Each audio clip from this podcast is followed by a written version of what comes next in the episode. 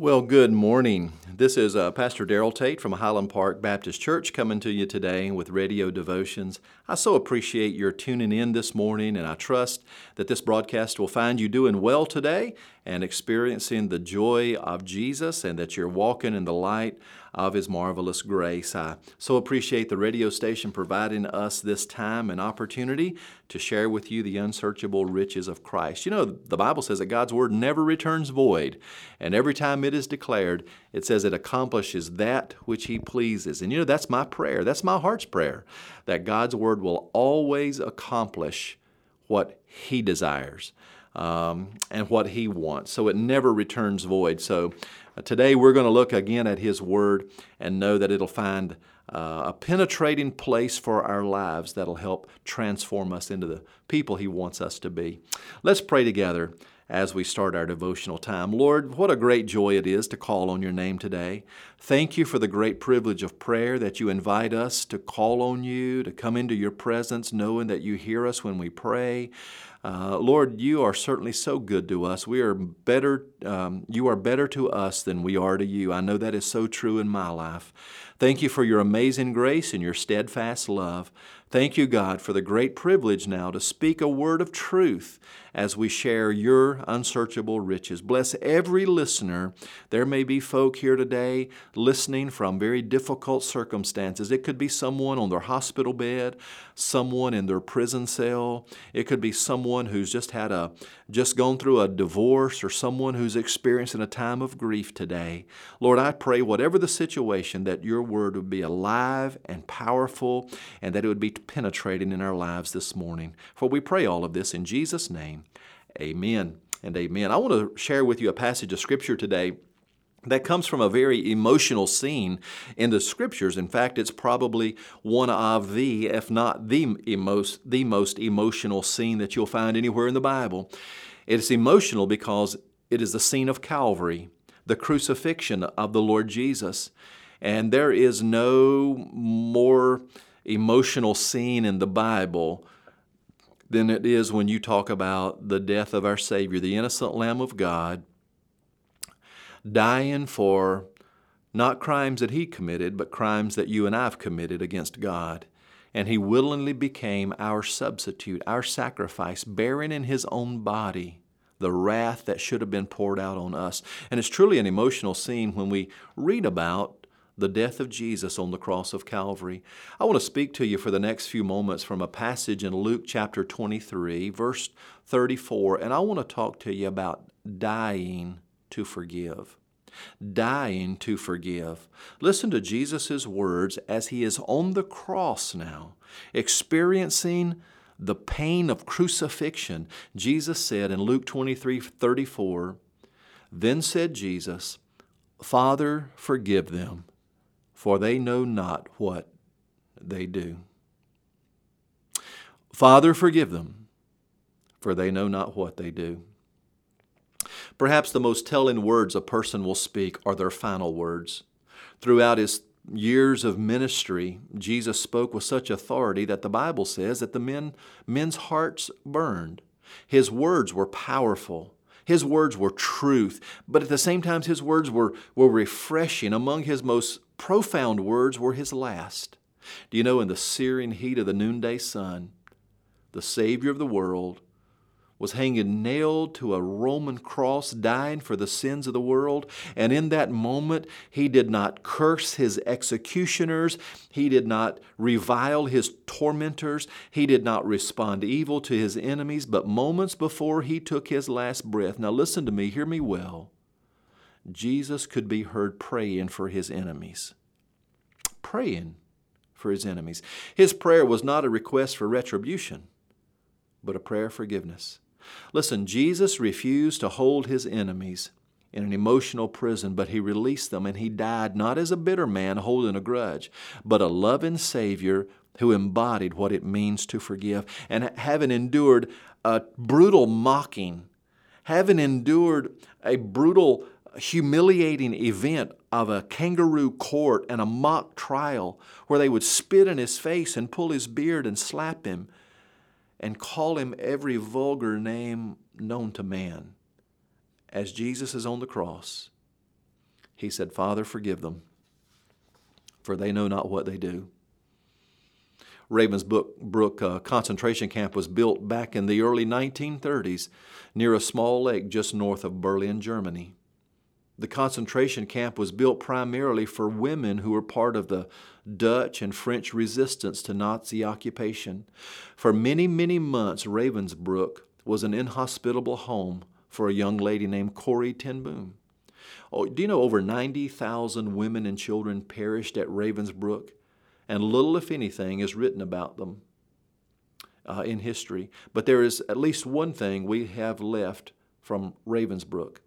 Written on a tattered, ripped, and worn out sheet of paper and found in the clothing of a dead child at Ravensbrück were the words, O Lord, remember not only the men and women of goodwill, but also those of ill will but do not remember all the suffering they have inflicted upon us. Instead, remember the fruits we have borne because of this suffering our fellowship, our loyalty to one another, our humility, our courage, our generosity, the greatness of heart that has grown from this trouble. When our persecutors come to be judged by you, let all of these fruits that we have borne be their forgiveness. My goodness. Can you imagine such words that a person would write for those holding them as captives in a concentration camp? Only God knows the author of those words and the selflessness of the one who, like Jesus, prayed for his tormentors Father, forgive them, for they do not know not what they do. Several years ago, an American uh, psychiatrist, Elizabeth Ross, author of On Death and Dying, presented what's called five stages of grief. Now, some people have added more to these, and some say there are less, but um, primarily five stages of grief. And, and, and this is what she says. First of all, there is denial that when an individual goes through the process of losing someone that is close to them, that the first step is denial. They say things like, This can't be happening looking for the former spouse in familiar places, or if it is death, setting the table for a person or acting as if they're still living there. No crying or not accepting or even acknowledging the loss. They're living in denial. The second one is anger. Why me? Feelings of wanting to fight back or get even, or listen, even blaming their loved one for leaving, leaving them in death. Thirdly, there's the bargaining stage. Bargaining often takes place before the loss, attempting to make deals with God to stop or to change the loss. Then there is the fourth stage, which is depression. Overwhelming feelings of hopelessness, frustration, bitterness, self pity, mourning loss of a person, as well as the hopes and the dreams and the plans in the future, feeling like there's a lack of control, feeling numb. That's the sense of depression. And then finally, there's that fifth stage of moving through grief, and that is acceptance. That there is a difference between resignation and acceptance. You have to accept the loss, not just try to bear it quietly. Realization that the person is gone in death that it's not their fault, that they didn't leave you on purpose, finding the good that come out of the pain of that loss, finding comfort and healing. Our goal is to turn toward personal growth. Well, those are kind of the five stages of, of the grieving process. Well, you know, I have discovered, and maybe, I don't know, maybe, uh, maybe you would agree, maybe you wouldn't agree with this, but I've discovered as a pastor that true forgiveness, when we are expected to forgive and offer forgiveness, that true forgiveness really doesn't take place until an individual passes through much of the same grieving process. For example, the betrayal of a friend, the sense of an abandonment from a broken relationship, the sting of criticism, or the wound of a harsh antagonist. Those things settle deep into the heart and the mind, and it takes on a life of its own. Now, let me just say to heal from that, it's not as easy as saying, okay, I forgive. It's not as easy as saying, all right, I'm going to forgive and I'm going to forget. Listen, we are emotional people. We are emotional human beings. God created us as emotional people, and sometimes, as emotional people, those emotions of ours are raw and they get hurt, they get injured, and we just can't gloss over that and say, I forgive, I forget. It's over with. No, usually, listen, it has been my experience, having been in the ministry for a long time now, that the journey from denial to acceptance takes time in grief and it takes time in healing emotional wounds as well. Forgiveness is a process. Listen, how many times have you wanted to exercise forgiveness and you say in your heart, Yes, I forgive, but then when you see that individual or you're reminded of that circumstance, all of the old thoughts come flooding back, which really is a sign that you never forgave in the first place. Maybe you had good intentions to forgive, you wanted to forgive, you tried to forgive, but you did not move through that process of healing those emotional wounds. So the question I have for you today is not that, have you been injured? The question I have for you today is what stage of recovery are you in from that injury? You see, some people live in anger all their lives, and they become best friends with bitterness. Some people live in a state of depression, and they're married to self pity. Some live in denial, and they suffer with unresolved conflict. But listen, there are others that have navigated their way through this kind of emotional recovery process and they've accepted the fact that they live in an imperfect world, that they work with, live with, are married to, or given birth to imperfect people, and they've moved beyond the injuries of life. We have to do that. We have to allow God to heal our emotions and to exemplify what Jesus did on the cross when he could have very easily cursed or lashed out at his enemies. He in turn offered a prayer and said, Father, forgive them for they know not what they need, what they do. C.S. Lewis, one of my favorite writers, once said, Everyone says forgiveness is a lovely idea until they have something to forgive. Isn't that so true? Oh, we think forgiveness is a great theological concept.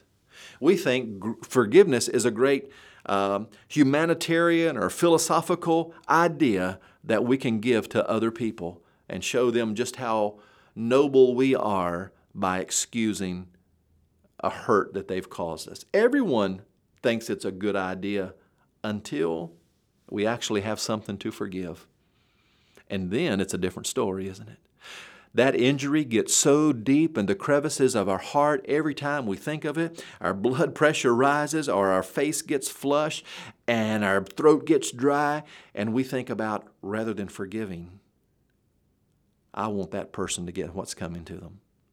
Listen, may I say to you this morning every person needs forgiveness, and every person needs to extend forgiveness. Everybody needs to be forgiven, and everybody needs to express forgiveness.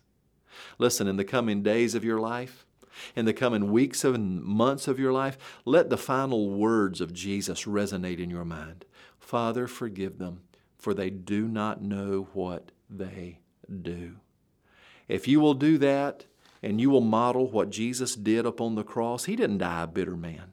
He didn't die an angry, cynical man filled with, with uh, emotional wounds that were never resolved, but He let go of that. And he said, Father, forgive them, for they know not what they do. And he would he had the, the joy that you and I can experience. And we would experience the joy of the abundant life that the Lord Jesus Christ offers us. So listen, I always say that Jesus is my great example he is a man's man. He is a model of perfection in everything that he said and did. He is the only person who never sinned, never failed, never let us down. And he taught us right about how to handle emotional wounds. Don't nurse it. Don't be tied to it as if it's an umbilical cord that you continue to feed. I would say to you today cut that cord, let go of that emotional hurt or even perceived emotional hurt, whatever it may be, and say, as Jesus did, Father, forgive them, for they know not what they do. Give me the grace to live not in bitterness but in the glory of a forgiven spirit. Let's pray. Lord, you have forgiven us of so much. Who in the world are we to hold on to any kind of a grudge towards someone else? You have been so gracious that, Lord, we could never repay the debt that we owe to you. And Lord, you have made available to us salvation, heaven, abundant life here, the promise of eternity with you. All because, Lord, of your immense love for us. Nothing that we did earn that. How could we accept all of that from you and refuse to forgive someone who may have caused an emotional injury to us? Help us to be people who live by the book, who follow your will, who live in the light of your grace, and would be people who are willing to exercise forgiveness to others.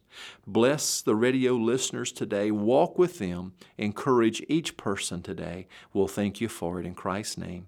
Amen. Thank you so much for tuning in to Morning Devotions. This has been Pastor Darrell Tate from Highland Park Baptist Church saying, God bless you, and I trust you will have a marvelous day.